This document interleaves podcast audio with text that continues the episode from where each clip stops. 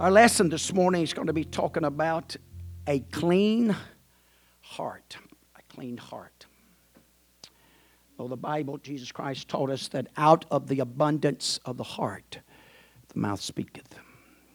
Amen. We're going to realize here today, and I'm really just going to take my time. And there's a lot to this. There's a lot of Psalms that deals with this same topic. And we're going to address some of them. And but there's, if you haven't read this lesson, I'd encourage you. But we're going to probably go in some areas that maybe our lesson hadn't went into, maybe quite in the depthness. But we're going to try our best this morning and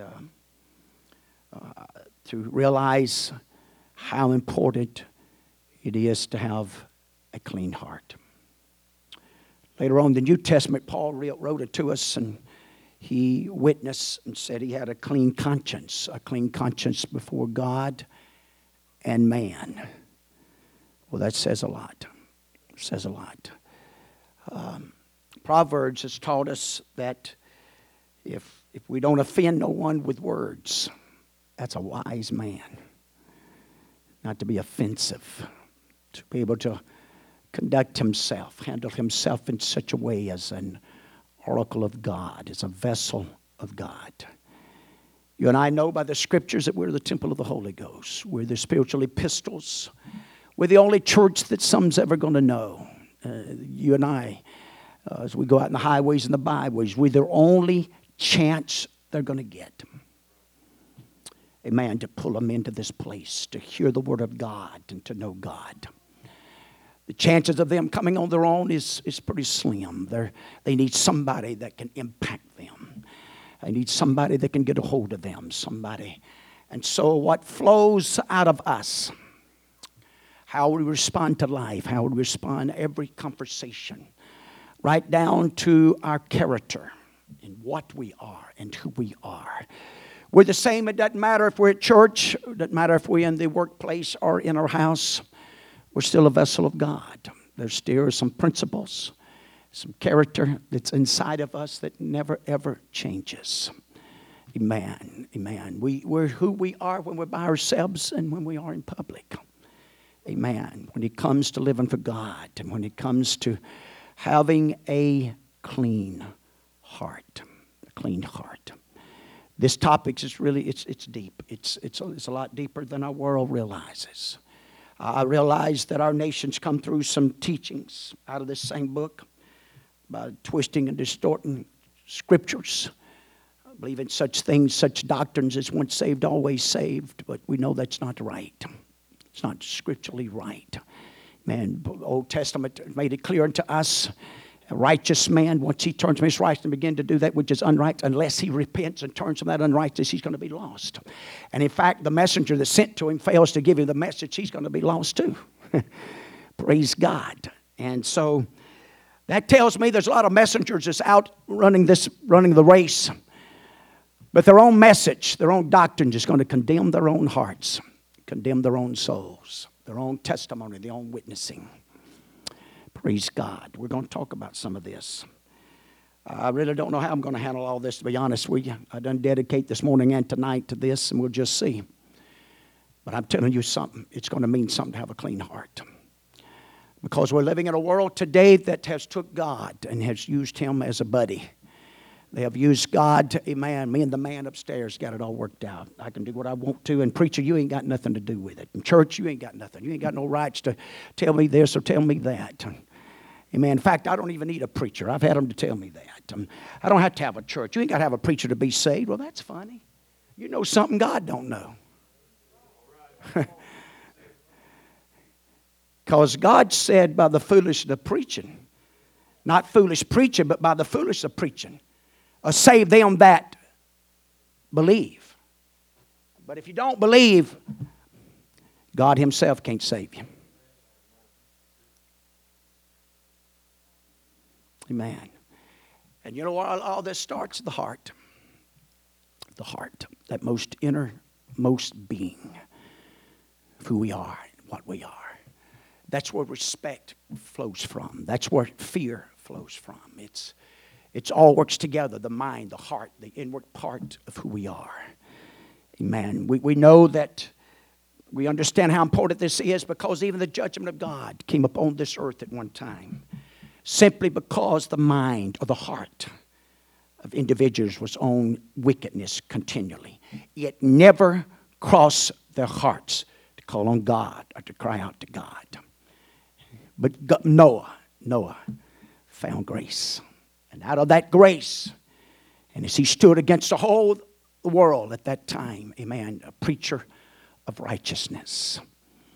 We see that when 12 was sent out on a journey to spy out the land, the promised land that had been given to them by God.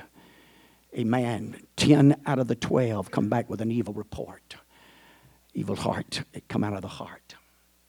Amen. They didn't believe the message. They didn't believe that God could do it. So the heart is more important than some may realize. That most inward who we are, what we allow ourselves to even think and meditate on and linger on. You can't stop everything from coming. Neither do I believe that everything that comes into my mind's from God. Man, some of it can just be of myself. Some of it can be of the devil. Some of it can be the spirits of the world. Some of it can be just bad pizza. Okay? Praise God. And so, but you and I, with the baptism of the Holy Ghost, and with a God that loves us, and with the Word of God, the Word of God, amen, to help us to keep our hearts in a condition to be raptured ready. I tell you what the will of God is this morning. It's for everybody under the sound of my voice to be God raptured ready by this service right now. Right now. You'd be ready right now. The trump of God would sound that you'd be ready, that you could face God with a clean heart. Amen. With a clean conscience. Hallelujah. And so we're going to see as we begin to look at this. And it's a lot to it. I'm going to go to Psalms 51. We know this is a chapter 1 through 19. It's a chapter written by David. It's a time of whenever he had failed so miserably. And we'll talk about that out of 2 Samuel 11 and 12. And the impact and even his position. Being a man after God's own heart, being the apple of God's eye. We can see how the enemy can work. We can how the things can be maneuvered and set before us and arranged. That's the reason Paul said not to be ignorant of Satan's devices. That's the reason the scriptures told us not to make provision for the flesh. I'm going to tell you something. We're living in a world today that we're more prone and apt to be tempted than we ever have in all the born days of mankind. You hear me, especially here in the United States, but not just here, all across our land. Adam and Eve had one thing to be tempted with. One thing. One thing that would cause them to lose their fellowship with God. Lackest thou one thing is what Jesus told that gentleman. One thing lackest thou. Why is that so important? Because we realize that from one thing. One thing. How many of us in here would be willing for somebody to take in a shot and have one cancer cell in that shot? But you take it for $1 million.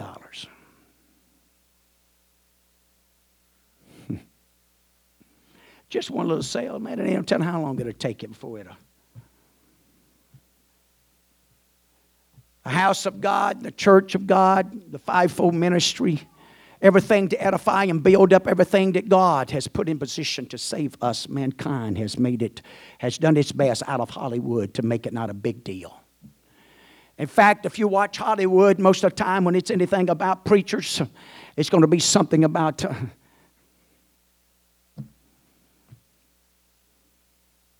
how many of you ever watched, amen, a movie about the Holy Ghost? Well, you YouTube and a whole lot more than what you used to. Let me just put it that way. Anyway. And so you got to watch that. That's what I'm talking about. Because when you pull up that one, there's a half a dozen more that comes up beside it. What you going to do with them? There's the tempter. And here goes the wandering eye. And if you linger just a little too long, of a touch of a button. So our day that we're living under, our heart's condition. Now, well, I've been pondering some of this, or maybe God just working on me. I was thinking about it. I'm not sure the grade system, what it is now. I'm not sure. But here's what I'm afraid is happening to us. If we're not careful, we begin to lower the mark, the watermark. We tried to lower that mark to go to heaven. That all you got to do is believe, and then you can live like a heathen. You're saved, man. You're saved 10 years ago in that revival. I mean, they're running 60. They're shacked up, done this and done that. And live like no telling what. Never paid tithes, never give offerings, never faced to enter the house of God until they roll them in the box. I've seen this happen. And they put them in heaven. Lied. I ain't telling you a parable. I'm telling you something happened. 3 boys sitting on the front pew, give them a license, amen, to do and live whatever they wanted to as long as they got saved back in that revival. But I'll tell you something, the condition of the heart, it's going to mean something. And when the spiritual part of that thing, more so, that the hidden part, that... And so we're going to address this. We're going to talk about this some. And the first part of our lesson is going to be really dealing on, amen, the first statement out about our lesson in Numbers 32. And again, I'm going to just take my time. If it takes me 2 or 3 services to deal with this, I think it's that important. Amen. I really do. I think God has dealt with me and the condition of the hearts of this church back years ago. And I touched on it some. And in my own heart, amen, because it's the condition of the heart, amen. If we get it right and keep it right, we'll find out that but the high percentage, a real high percentage, I feel up in the 90s of issues and problems will be solved, will be dealt with, will be handled in such a manner, in such a way, as a child of God, as a vessel of God. How we look at one another, how we handle one another, how the things that we allow to even enter our minds, there'll be a check on it. Because you don't want that heart, amen, to get messed up. You don't want that. And to use the statement, well, it's just in my genes. That's just our nature. You know, that's the way Grandma was and Grandpa was. But if we're not careful, we're looking for a scapegoat to justify the condition of the heart. And what's coming out of the heart? How do we know that's a pine tree on this side of this church? How many acorns can you go out there and pick out from under this pine tree and say, hey, man, I look like a pine tree, got needles like a pine tree, but that's acorns falling out of it.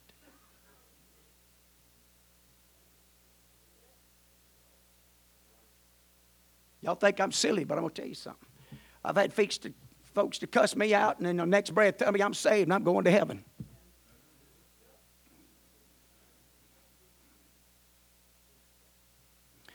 But it gets a lot deeper than that when you get into the spiritual realm. And please, I'm not, just hang with me a while. Just us listen to the word. Us have an ear to hear that inward part of us. I believe in holiness, but I'm going to tell you something. Holiness on the inside is more important than on the outside. You can cover up a nasty spirit with long sleeves and all the rest of it.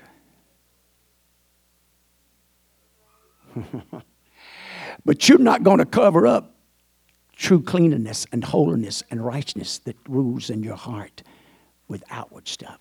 It just won't happen. It may take a season, precept upon precept, line upon line, here a little and there a little, but you'll watch a process begin to start. And only God, as the great shepherd, as he works with each individual in this process. And we're all prone and subject, or as the scripture called him, inclined to fail because we got earthen vessels. Okay? And we're born with that old nature. So that's the reason, the struggle you have sometimes. Well, I just wonder, I mean, all of us sometimes, if we could really just see the struggle on the inside, the warfare that goes on, and the battle in the mind of who's going to rule. And that's becoming more chaotic and even more confusing in the world that we're living today, even among Pentecost.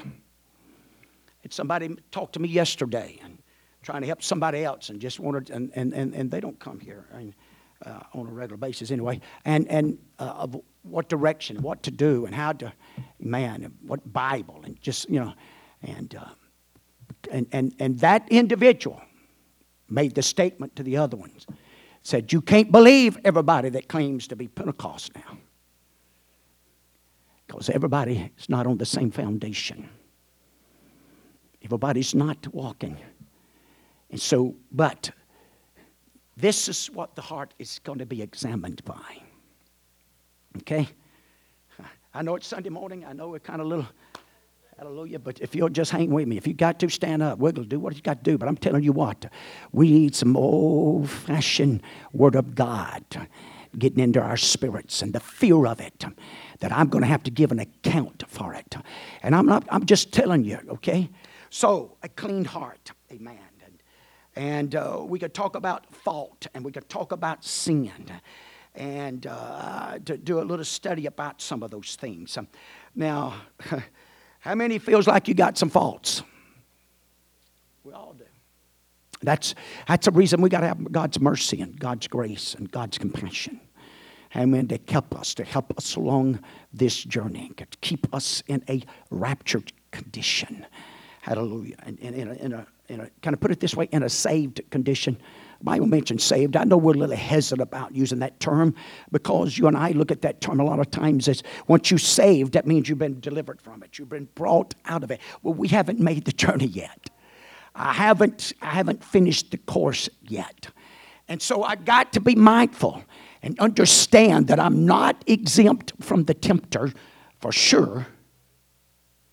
But what worse than that is to act like I've got it, and I got self-righteousness, and I've got my own way. But the whole time, the enemy slipped in, and I wasn't even aware of it. Because I became calloused over one thing or another, especially the pitfalls of life. Has a tendency to callous the heart.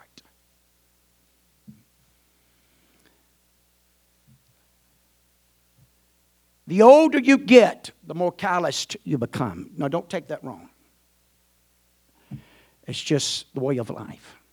Your nerve system, your whole system, you start having maybe some numb places. If you have the right disease or affliction, amen, you can cut your leg and you might bled out. You won't even know it till all of a sudden you begin to, where's all that blood? Because you didn't feel it. But when you was just a toddler at 1 or 2 years of age, it doesn't take much of a bump.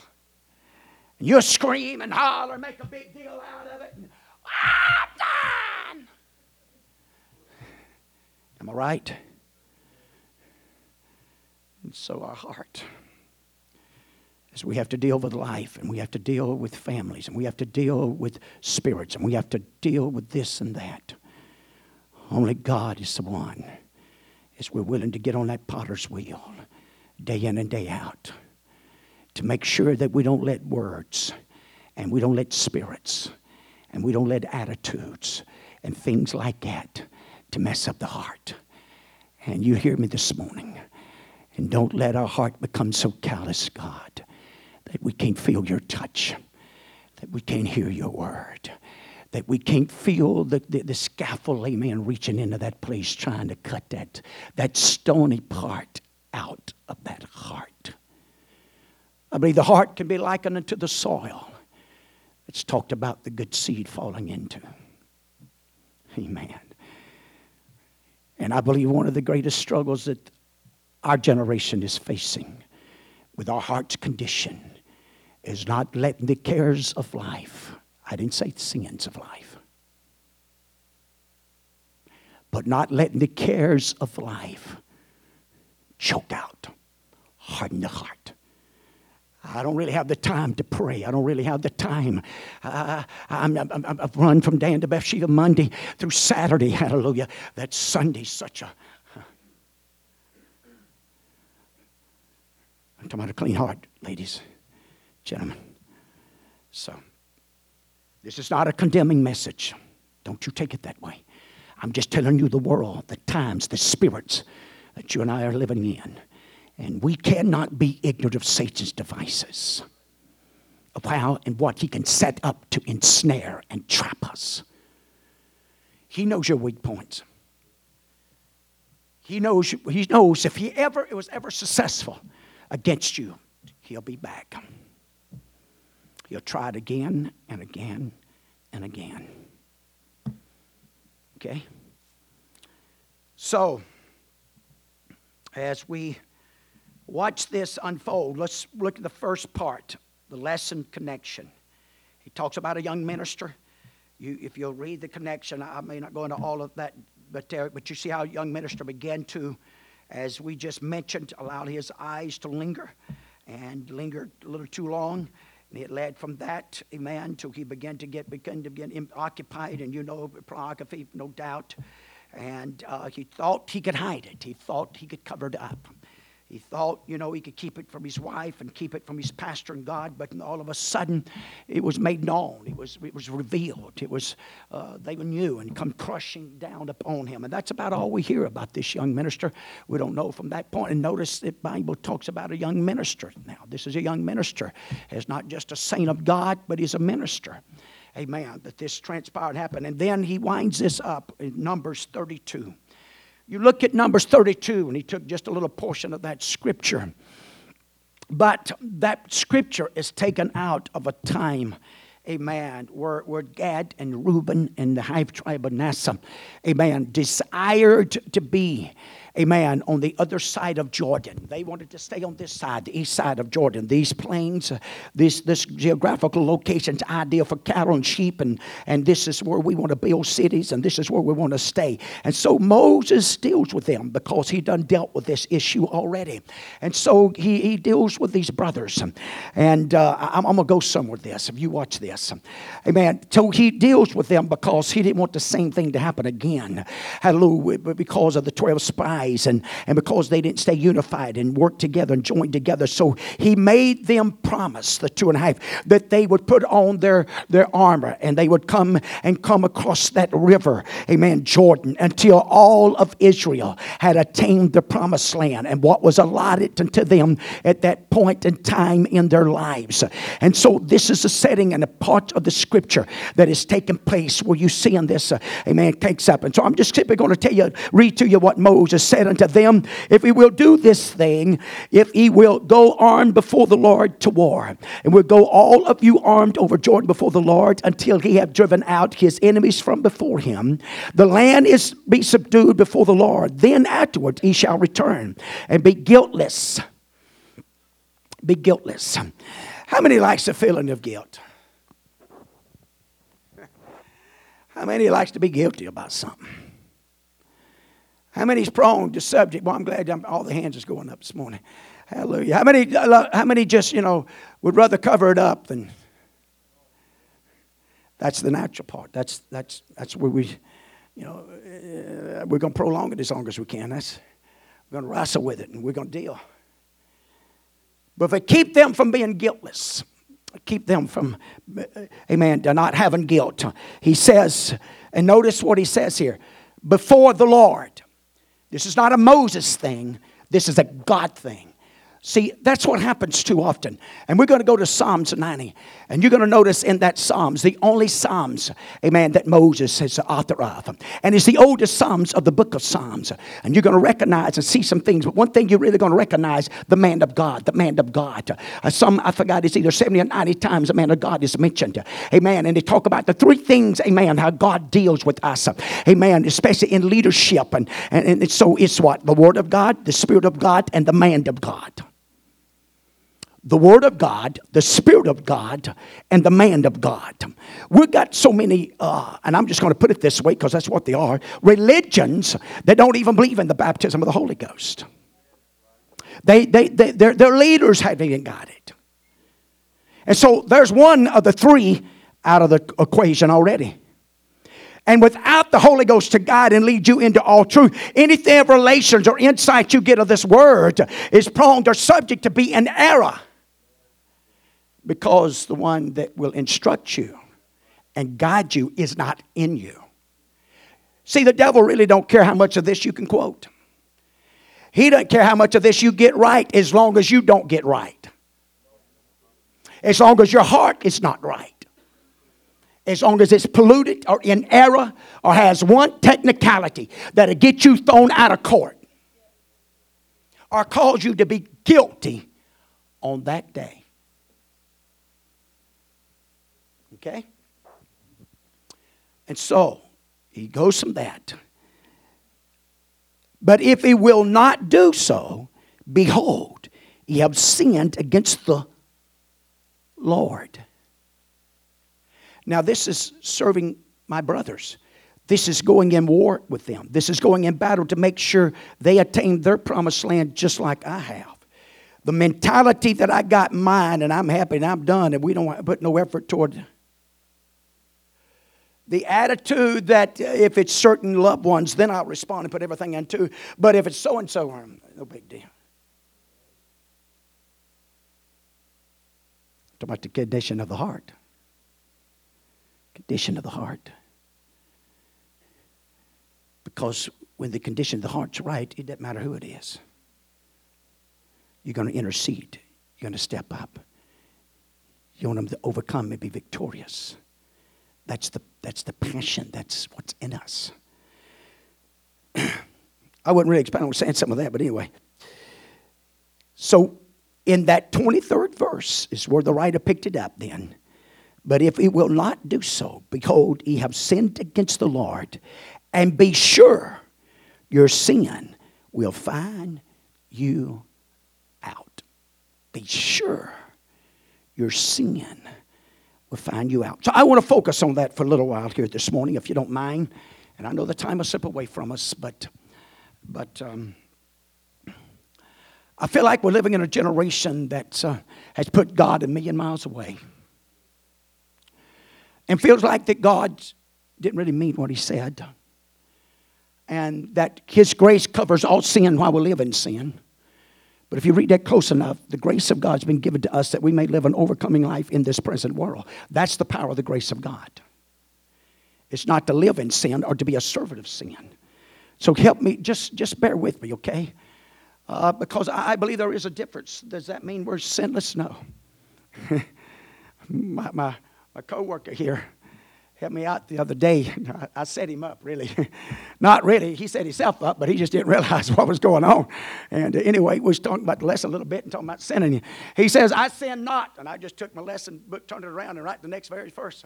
Amen. He that says he sins not calls God a liar. No. But we both like when you're just scared on to start with. But I thought, man, look at him. So anybody that tells you they're so perfect and so godly and so that, they're a liar already. You tell that by the book. They like it. They cover it up. They talk about all that they want to. But all of us have sinned and come short of the glory of God. So everybody's heart has got to be dealt with. And I'm going to tell you, not just one time. Oh, thank God for that first original man, that awesome time. And I'm going to preach on that a little bit. The power of a godly sorrow. The power of a godly sorrow. You can't hide it. And neither can you hide the results of it and the transforming power of it that it makes in a vessel whenever those burdens and that guilt and all that shame and all that's washed away from them. So now we're seeing the importance of a clean heart and keeping it clean. Keeping it. That's the reason we're instructed about certain things that we must do. They're not, must. They're not an option. They're a must. There's certain things in this word as a plan of salvation that are a must. They're not an option. It doesn't matter who you are and where you come from. They're a must for everybody. So, I'm going to take us to a few scriptures here and just to help us out along the way. And some of this you've heard 100 times, but this will be 101. Genesis 4, 7, and 9, the kind of Cain. Cain, you know, it's amazing, still amazing to me as we look at Cain. Now, God dealt with Cain on a personal basis. He's talking to Cain. But you know how the Cain, as he goes out into that garden, and now sin lies at the door. It's there. But still, even at this point, and God dealing with him and instructing him how he could find that the answer, how to overcome that. And we're going to see here, amen, that he couldn't hide what he'd done. Now watch, here's the point I want to make with him. When God addressed him about Abel and where Abel was at, now the voice, the blood of Abel done cried out. God knew exactly where he's at. And Cain acts like God don't have a clue.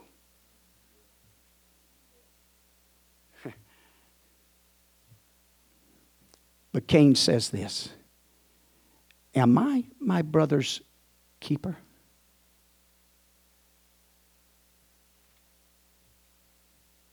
We are. We are. And so this works in more than one way. Because when you keep this heart right, you won't shoot near the fiery darts. I'm going to talk about this on the Wednesday nights in the battlefield and the warfare.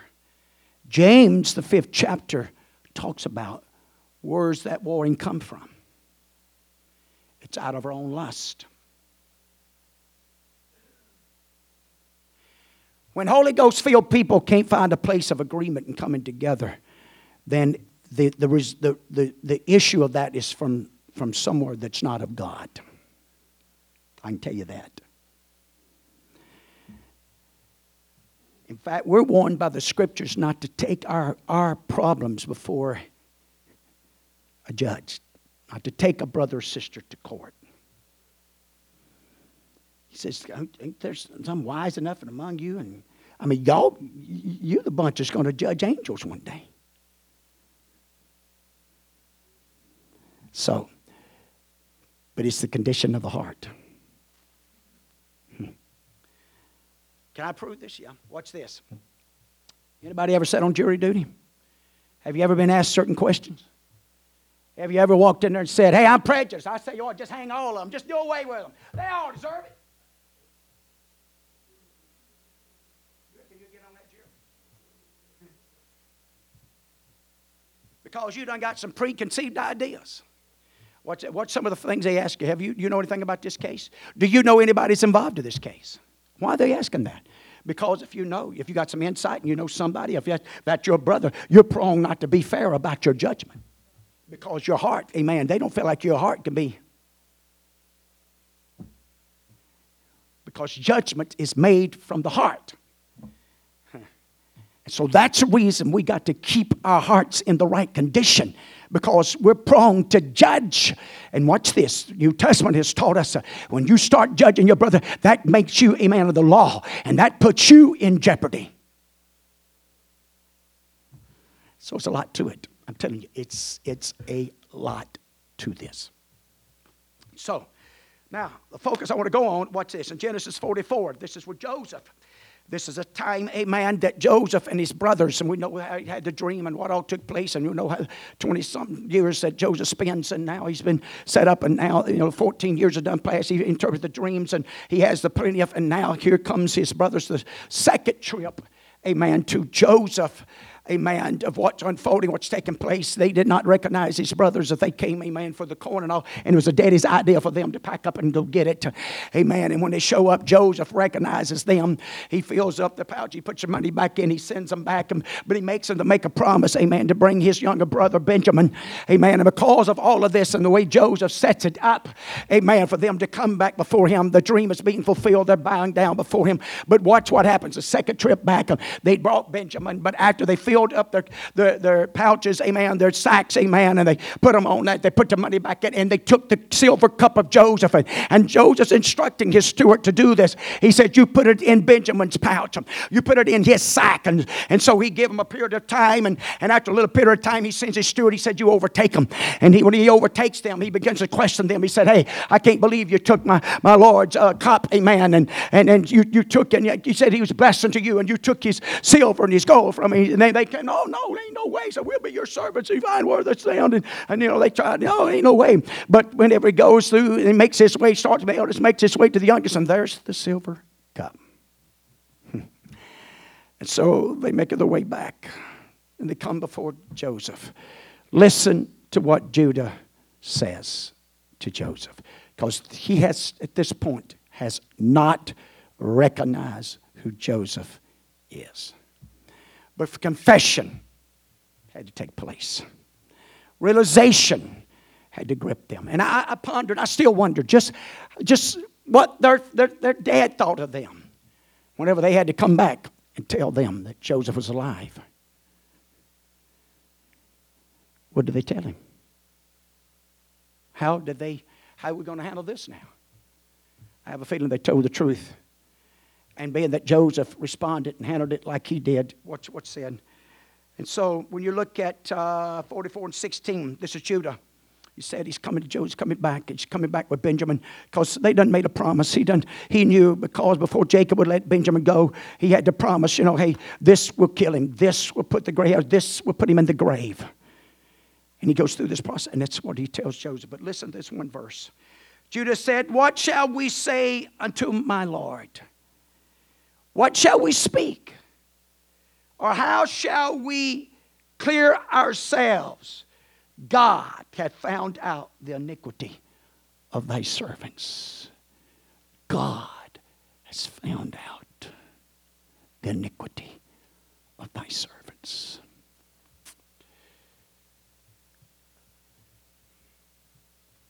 It's probably true for all of us. I believe even with David, as we go to them, we get to it. It's almost like David's blinded.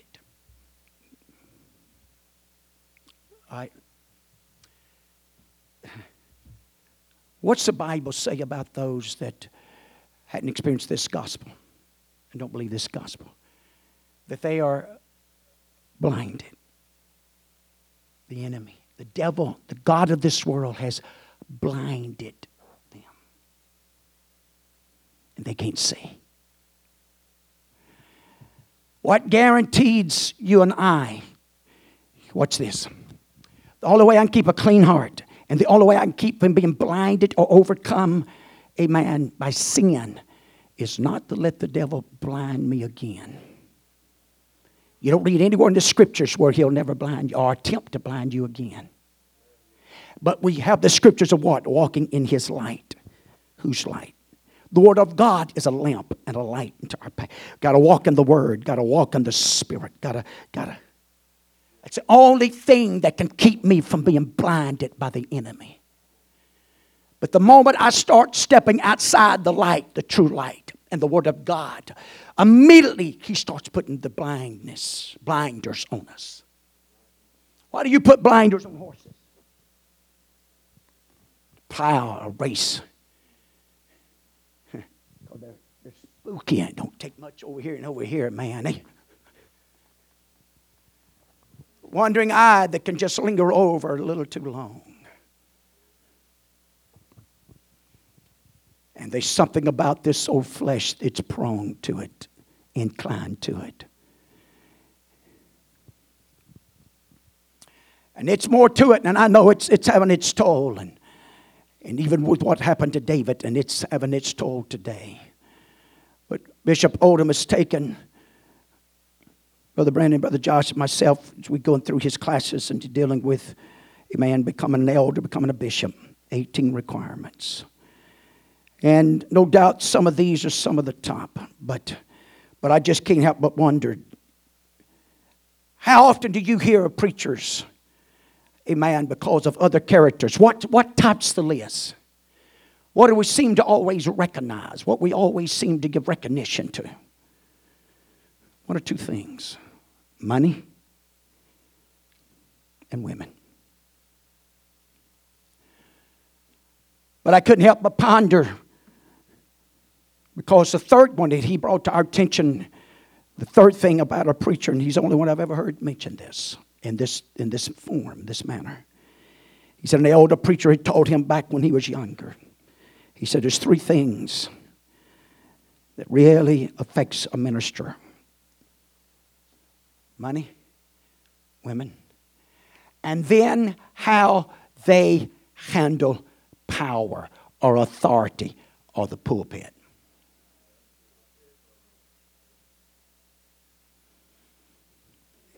Peter said he didn't want us to be what? Lord over God's heritage. You're his heritage. You're his darlings. You're his children. We should never get into this pulpit with a spirit of anger and bitterness and lash out because somebody's this or somebody's that. And you know what? We need to have the same kind of compassion and concern and working together for one another. Has anybody ever needed forgiveness twice?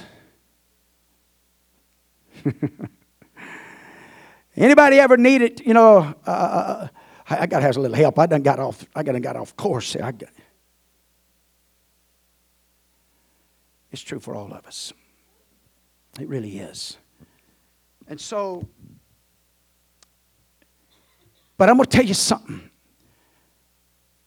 When we find ourselves in that, is to make sure that we don't become blinded and start justifying it.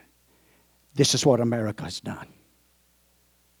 50 years ago, she'd have never voted in.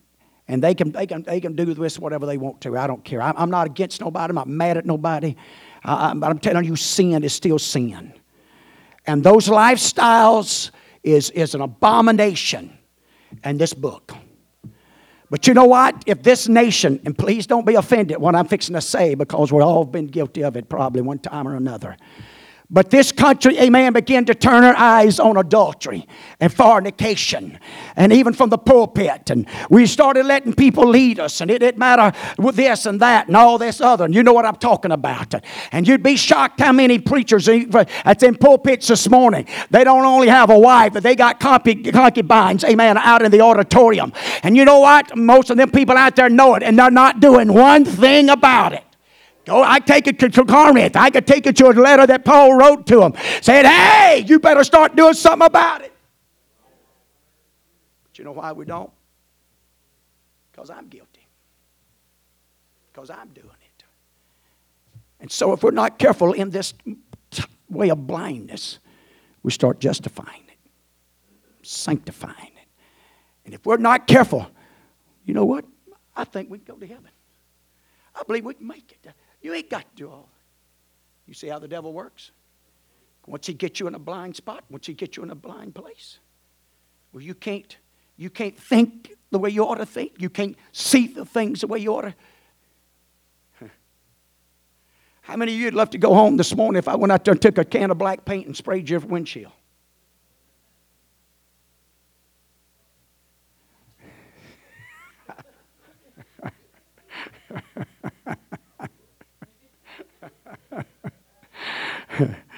Well, let me tell you something. The devil's doing his best.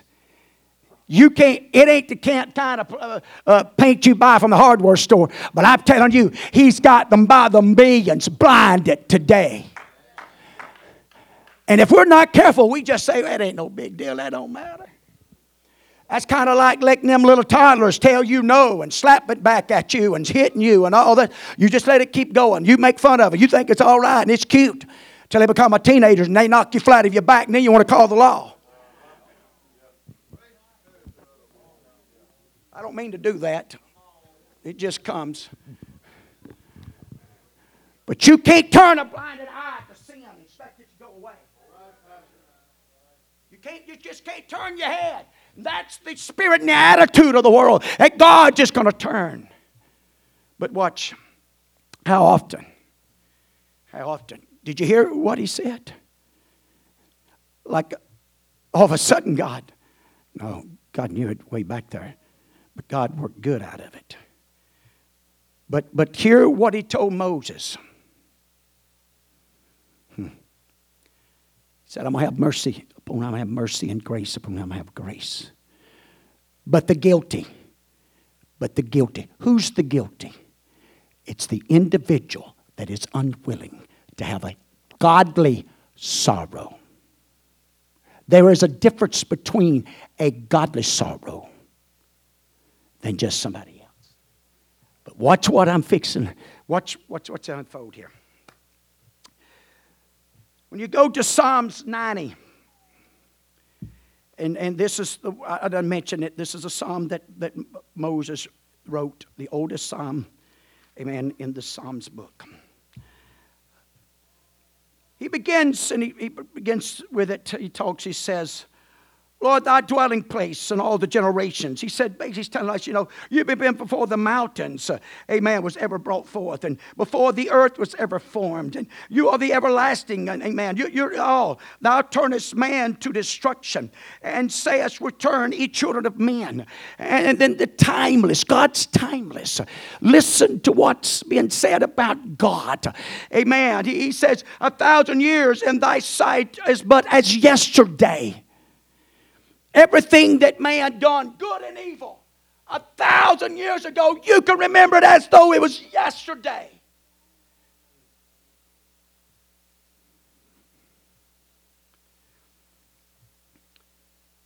Thou carriest them away as with a flood. They are asleep in the morning. They are like grass which groweth up. And then they talk about how the man can grow up. In the morning it grows up, but by the evening time he's cut down and withered and gone away. Man, James talks about man's life is like a vapor. It's here today and it's gone tomorrow. So that's Moses talks about. He talks about Israel. He talks about this song referring. He's done brought them through the wilderness. I believe, no doubt, Moses probably well up in age and experienced something. And here he is. He writes about this God and the power, who he is, and all the days. And he says, for we are consumed by thy anger, and by thy wrath are we troubled. Thou hast set our iniquities before thee. You have set our iniquities before you.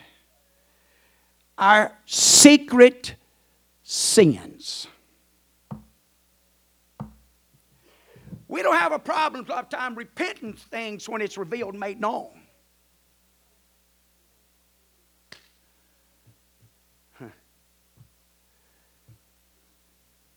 That's the reason the guy said it one time.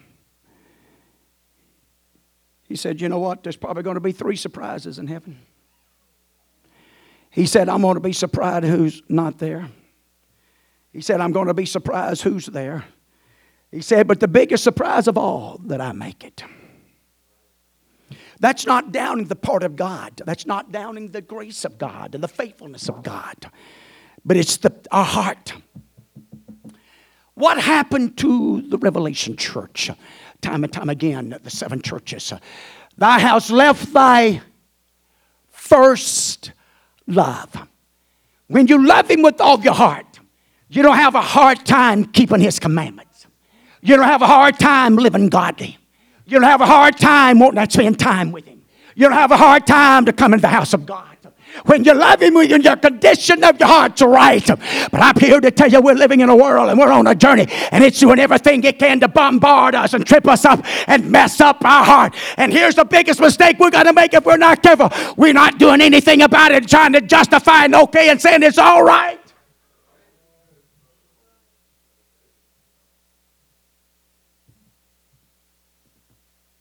That's the reason the Bible's taught us that judgment starts the house of God. You know why a lot of people don't want to come here? They don't want to face judgment. You don't run from the law because you don't want to face judgment. You don't want to get the ticket. You don't have to give an account for your actions. But there's a judgment coming. And the secret sins with Moses here.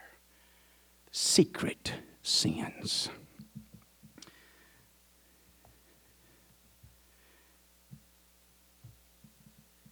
Psalms 139.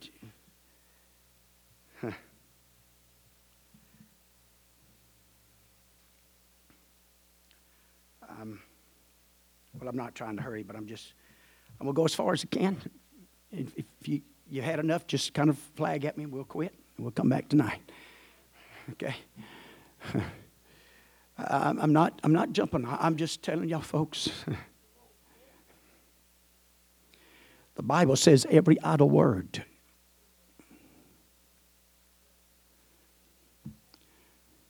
It is a big deal. What you say about one another. It's a big deal what you think about one another. Who put that thought in there?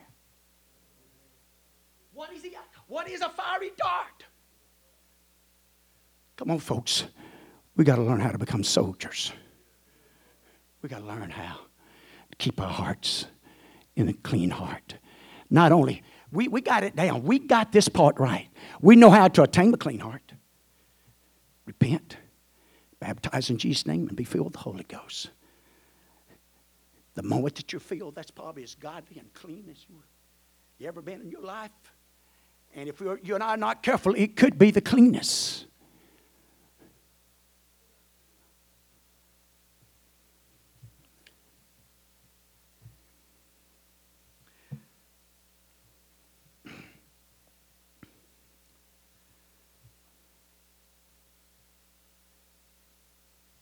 Psalms 19. You look at it, what God's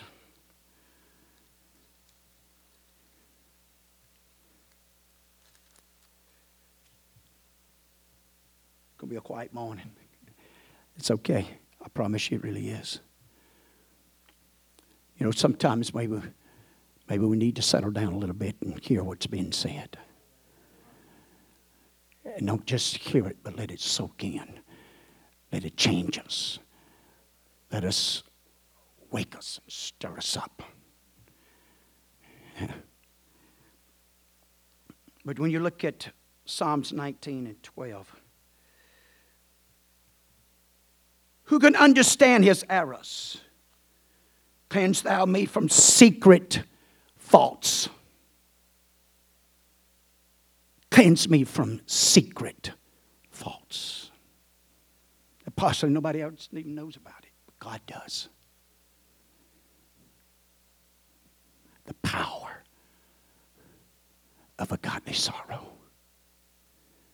There's nothing like it. Nothing.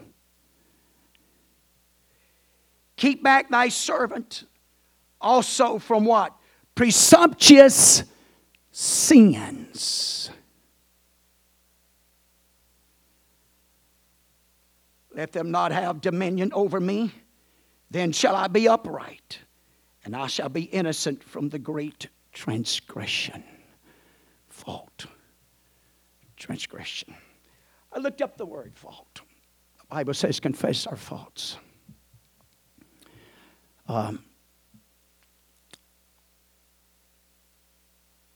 preach and believe here that I don't think you need to confess your sins to one another.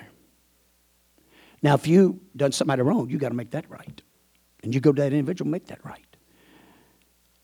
Our high priest is Jesus Christ. Okay? There's a reason for that. Two reasons for that. It will work against you. Number one is somebody's, you know, if somebody's counseling you, they want to all know all about your dirty laundry. I'm just being honest with you now. They're not your high priest. They cannot forgive you. They cannot. Only He. That's what David said, God, I sinned against you and you only. There's power with that. When we get a real revelation of this, there's such a power with that that will transform us. I'm telling you. So the second thing is, once you expose that to whatever member of the body that it might be. I've had a couple of times where come going, and I tell them, oh, don't tell me. You know why? I've seen this. If you expose it, if you tell it, now, every time you come into my presence, I know what he's thinking. That's exactly what that devil's doing. I know what he's thinking. He's thinking about you doing this. In fact, that's the reason he's preaching that. But if you don't tell me, and I walk in this pulpit and under the anointing of God, preach against it. That's the reason we got a high priest we confess our sins to. Faults is a flaw, a character.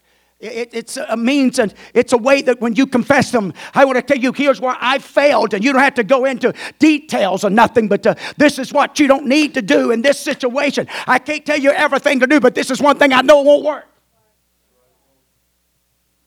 So there was a difference. I believe when the writer penned the word fault, it's a flaw, it's a handicap for some reason, and I want to expound. Why do you think, watch this. Now, this is not necessarily sin in a sense, but why do you think the Pentecostal movement, the apostolic movement, is pushing education so heavy today? It's because they understand it as a tool and help us, God, to make sure we use it as a tool for the kingdom of God and the service of God. Because not having education at times has hurt us in certain places and settings and with certain individuals. Because with that education, and they can talk about the creation and in scientific terms and things of that nature out of the Bible, but yet in terms and all, so that educated guy all of a sudden, he's kind of standing there like, because the Bible says that we can stop the gainsayers. And all of a sudden, this guy's taken the Word of God and expounded it to him more perfectly, the creation and everything else that went on. I ain't being ugly, but I can promise you, probably in the 90-something% of your professors and those in colleges, they don't believe in God. They don't believe in this word. They sure don't believe in truth. They made themselves God. Now, we're going to have to be careful of that flag. We can say what we want to. Because our intentions be good. But if we're not strong enough to handle it, you better go find you digging a ditch or something. You better off digging ditches and go to heaven than gaining an education, a big paycheck, and wind up in hell. Because you couldn't handle the warfare, and you couldn't handle that. You couldn't. Again, the enemy. The writer talks about the second individual in that connection, he talks about how that this guy had a bad day at work, and apparently the way they wrote these stories, they're real, they're genuine. And so he's coming in from work and had a bad day, and he walks into the service station, walks into the restroom, and there is a cigarettes lit on the sink and a can of or a bottle of beer that's open left on the sink, and all of a sudden they got the best of him, and he picks up the drinks out of drinks the beer and smokes the cigarette, and this man had been delivered from these. He was addicted to them, and he was bound to it. Now I'll be honest with you, I don't know if I'm going to.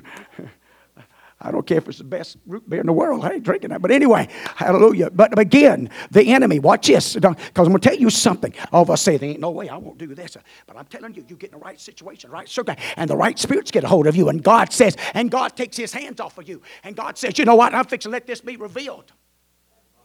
You know what determines all that? Is the love of the heart. Is the condition of the heart. Whether or not if we really love him or not. It's all in the heart. If it's just a farraut and we're just putting on a show and we're saying we love him, but we don't love him in the heart.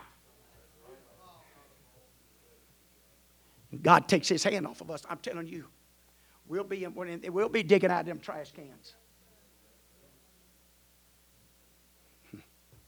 We'll go around picking up cigarette butts after everybody else. Trying one more. Give me one. Our flesh is not glorified. And if we don't stay on top of it, buddy, it can get you out of hand quick. Get you out of course quick.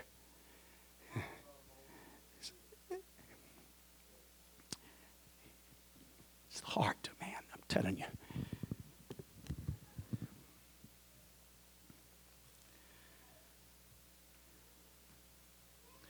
Now, what was the difference between the two?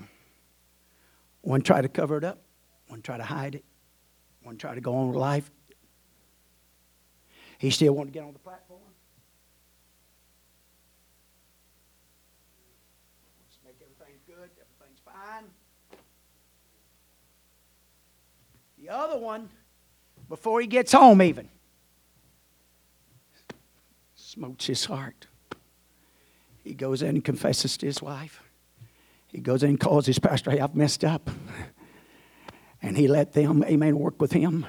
And he never, from that moment on, ever picked up either one of them again.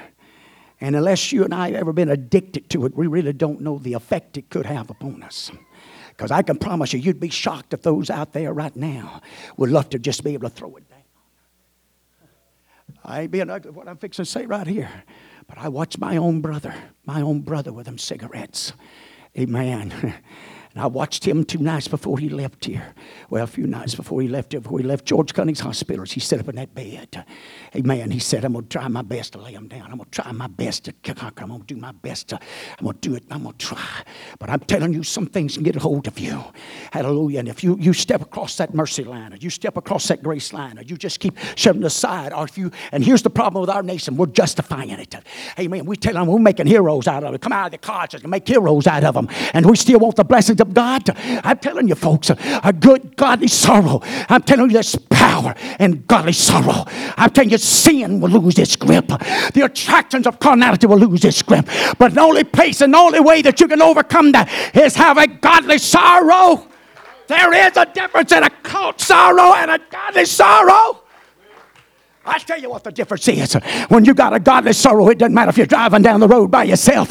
When you got a godly sorrow, it doesn't matter if you're in the motel room by yourself. When you got a godly sorrow, it doesn't matter if everybody and the brothers and the sisters and mamas and daddies are doing it. When you got a godly sorrow, amen, I'm not going to do it. And you know what? When it's like that, guess who's going to make a way? Hallelujah. I tell you, sin, temptation's common to all men. Nothing's new under the sun. But God's made a way of escape. You and I just got to find the way. Comes out of the heart. Comes out of the passions and the desires of the heart. How do we know the condition of the heart, the passion of the heart? What are you worshiping? What do you give yourself to? Where you spend your money? Where you spend your time? What's on your mind the most? That's just Scripture. That's just the Word of God. And so the topic itself, it's a clean heart is saying something. Man, it's meaning something. Have a clean heart. But thank God, the last one, John 1:9, helps us out. If we confess our sins, that hasn't changed. We still got to confess them. We still got to wake our way down to an open altar. Become broken. Amen. Before this God, before this Redeemer, before this Savior.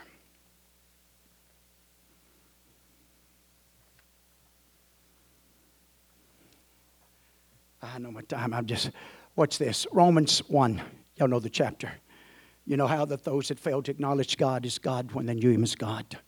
And God turned them over to the lust, and they begin to accomplish and achieve the things. And that chapter is written actually, I mean, it much is for the Gentiles to know that they need salvation. They need the gospel. They need to be delivered. The second chapter picks up on about the Jews and the judgment of the Jews and their response, amen, unto Paul's writings and what was unfolding and what was taking place here. And so when you read down to about the 9th chapter, it talks about it. He says, tribulations and anguish upon every soul of man that doeth evil, to the Jew first and also of the Gentile. No one's getting by. No one's exempt. Nobody's getting by with a little bit of nothing with God. Do we understand that? I know I'm driving that home this morning. And not, maybe you may not feel like, well, we will. Just hang with me.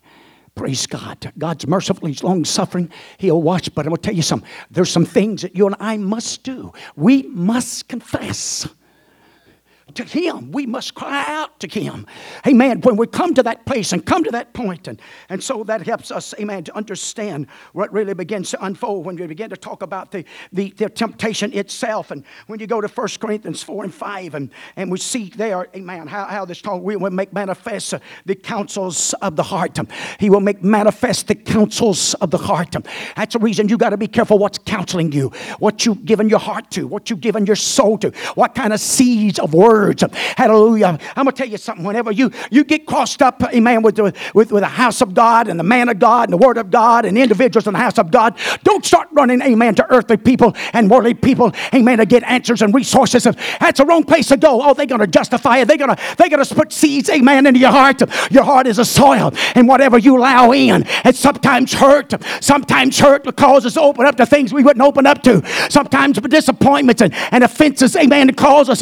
Hallelujah. I could take over, but Jesus Christ talked about those that offended, amen, because they couldn't get over the offense. Hallelujah. After a while, they begin to betray them, and they won't stop there as a betrayal. It'll wind up being a hatred. Now, those are the words of Jesus Christ. They're not mine. That's the reason you got to stay on top of your heart, your spirit, your attitude. It's very important because we got to have a clean heart.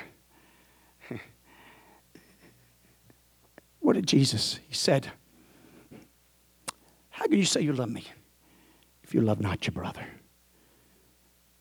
who you have seen, and you have not seen me? Love of the heart. Love covers a multitude of sin. That's not only just God and for the head. That's also for the body. Now, this is the love of God. Remember what he told Moses? The guiltless, those that are guilty, those that refuse. It's not God's fault if people wind up in hell. God's got a plan. For God so loved the world that he gave his only begotten. Whosoever believeth in him should not perish. And if they wouldn't stop there and slip on in, amen, from out of that 3rd chapter right on into that 4th chapter. Slip right on in, amen, to the 7th chapter, 37, 38, and 39, and just continue precept upon precept, lined up on line, amen, and just continue, amen, in the walk, hallelujah, and living for God, and the conditioning of the heart, hallelujah. You know, we know physically, hallelujah, certain things we take. You know what, I'm afraid it's going to happen in generations to come. There's going to be such a health issue on the generations in just, no telling, just 20 or 30 years. Because of the abuse. We abuse drugs. We abuse alcohol. But it hadn't stopped there now. I ain't being ugly. You don't drink, you want a minute of drinks, drink it. I'm not against that. But if you start drinking 2 or 3 of them, and you got to have 2 or 3 of them every day, and you take 3 or 4 of them, and you drink them in one night so you can get somewhere, there's going to be some abuse to the body, and it's going to show up. That's what I'm talking about.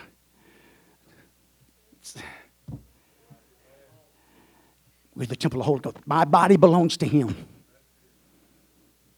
And if we can't physically do it, don't do it. Stop. Pull over. It's not that big a deal. We make it a big deal at the sacrifice of our own health. And it's one thing if you're sacrificing for God and the kingdom of God. It's quite another when you're sacrificing because you want to go somewhere to something outside of church, okay? Can I just put it that way? I didn't mean to get on that. Praise God. Ephesians 2 and 3 has taught us this. Give me just a couple more minutes. You can stand. I'm going to let you go, and we'll be back tonight. Among whom also we all had our conversations in time past in the lust of the flesh, fulfilling the desires of the flesh and the mind, and were by nature the children of wrath, even as other. There's a nature in us that we have to wrestle against, that we have to keep under subjection. Hallelujah. Can you just let yourself go? Can you just, no, I ain't got no problem with none of it, man. I can just, oh no. I still find out my biggest problem is me. Me. This guy I look at in that mirror. Some days it'd be just so nice if I could get away with this. Wow. In a sense, kill me. My desires, my passions, those things that are attacking, coming, pouring. And so that's the reason is we're going to get into David, and I know my time, in that 51st chapter. Amen. When you go back, instead of being, now watch this, you never reach the place that you're exempt out of the war. You may not go on the front lines. You may not stand behind the pulpit. You may not be the main singer, and you may not sing as often. You may not dance as much, and you may not. But there's never a place that you're exempt or get out of the war, out of the battle. And that's what David done. He stayed home when everybody else went to war and everybody else went to battle. Took him a good nap. Better watch them evening naps. Praise God. I'm for them now. I'm not against them. Don't get me wrong. Hallelujah. Praise God.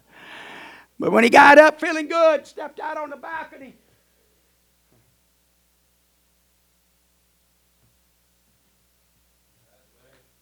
Something was exposed to him that really he wasn't supposed to see.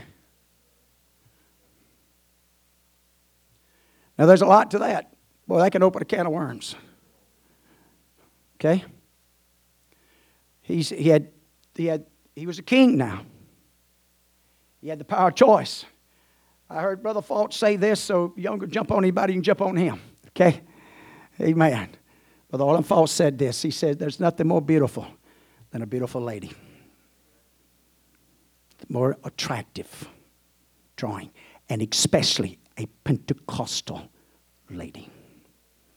That it's not only the exterior, but what flows out that illuminates a man that penetrates. They walk into a room and it changes the atmosphere. Okay? But it's that moment that David needed to make up his mind and make a choice. But the chances were he lingered too long. You let some things begin to rise up. Oh, fire. And you know what? It's not just in that. It can be in other areas of our lives. We can get to looking too long at a certain whatever. And at whatever cost, we're going to buy it. That can be a $50,000 suit. How you like that one? $200,000 car. $1 million home. I'm sure I got above everybody. Hopefully. And cost us everything because we want to have it. Because we want to be like so-and-so. Or lust. Desire. Passion. Not only that. It can work in different ways. I know I'm tired of time and I'm trying to quit. But that also can be positions and places. And, you know, they say some people, man, they just make this look so easy. Get up here on these instruments and get to singing and make the sacrifice to be and work and labor. And if you and I ain't careful out there, we say, man, I wish I could. I won't. And man.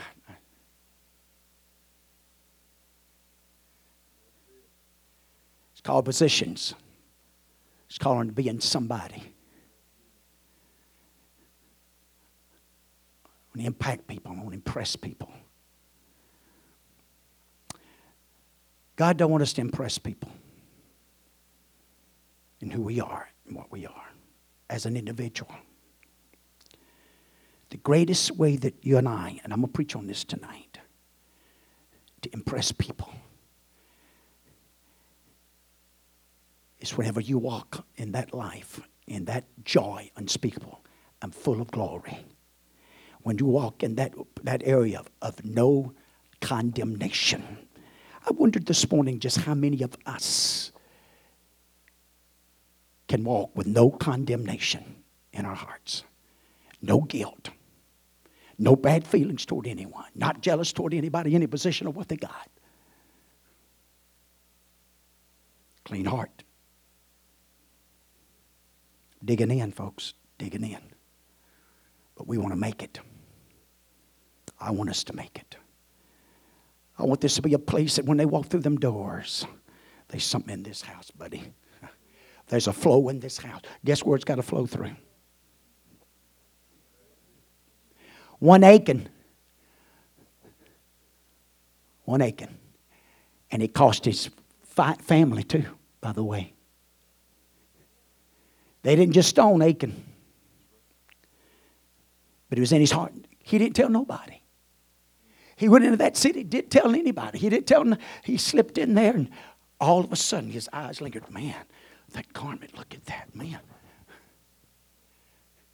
A few silver, little gold. It ain't going to hurt. Just that little bit.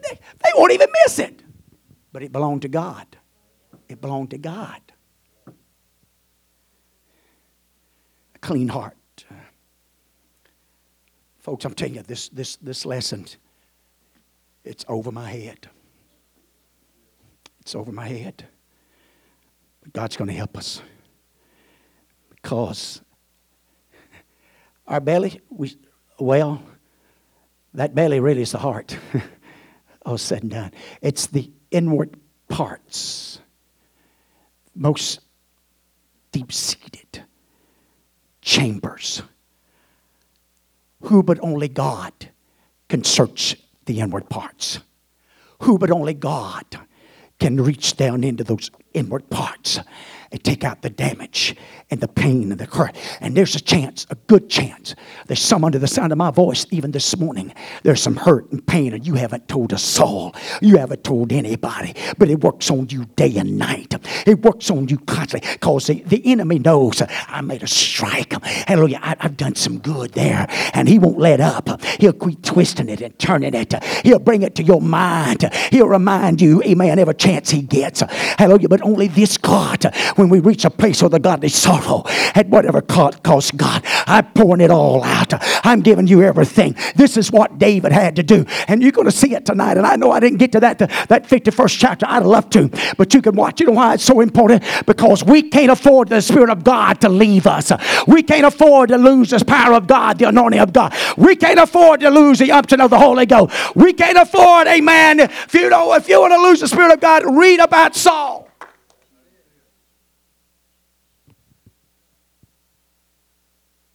And God come, and he took the spirit, his spirit from Saul, and gave it to none. Saul's life went from that all the way back to the very thing he was destroying. You listen to me.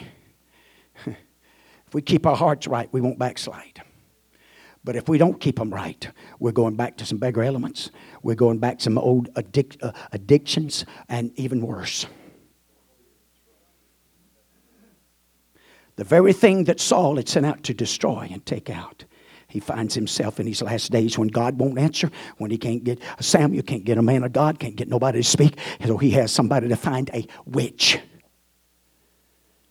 He goes and bows and humbles himself to this witch to call up the dead. Calls up Samuel.